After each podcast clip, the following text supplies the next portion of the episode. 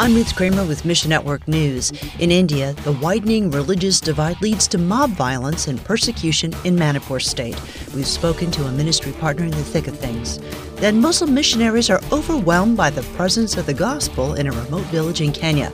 We'll explain what happened in just a few minutes. But we'll begin today in India, where the government has acted to try and stifle clashes last week in the northeast part of the country. But the damage was done. Majority Meitei Hindus in Manipur state carried out coordinated attacks on local tribal Christians over several days. We can't share names for security purposes, but a gospel worker with a ministry partner in India says I've received reports of 44 churches being attacked, burned, or otherwise destroyed just in the last 48 hours and numerous pastors' residences and church members' homes being destroyed. A lot of the Christians are fleeing into the military camps if they are nearby, and in some villages, just going straight into the jungles. So, how did it start? Basically, the Meitei wanted scheduled tribe status and the perks that come with it. But tribal Christians said the Meitei already had enough power. Christians protested and the Meitei attacked.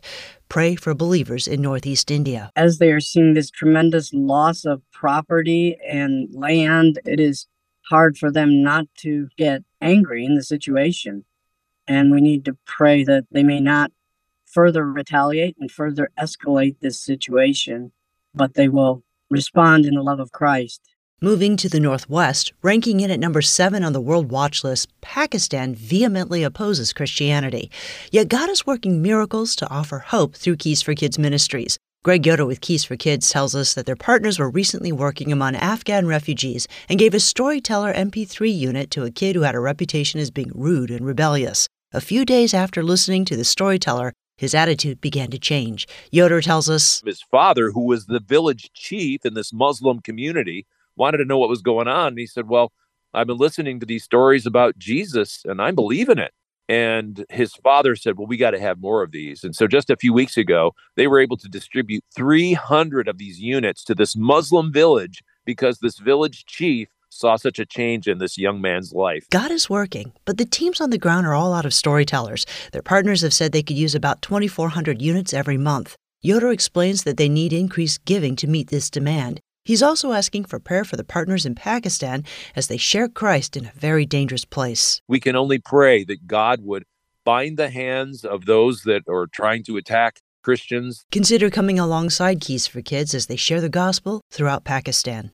And turning to Kenya, a recent visit brought joy to believers in remote communities. This year, we've been able to bring more Bibles than we ever have at one time. That's Joy Mueller at Kenya Hope, and she says her team recently distributed dozens of audio Bibles in rural villages. It's a great way to get God's Word into the hands of people who are illiterate. It's just a tremendous evangelism tool to reach people. Kenya Hope works alongside local church partners to meet physical and spiritual needs. We've been working with another group up by the Ethiopian border, and this is a pretty heavy Muslim presence. Last year, Muslim missionaries came from Saudi Arabia to go around these communities and encourage them to follow the Quran, etc. Much to the surprise of these individuals, every mud hut they came up to, they were hearing the audio Bibles proclaiming the Word of God and they finally got discouraged and left and said this village is a lost cause. They've already converted to Christianity. Kenya Hope can only provide these audio Bibles with help from believers like you.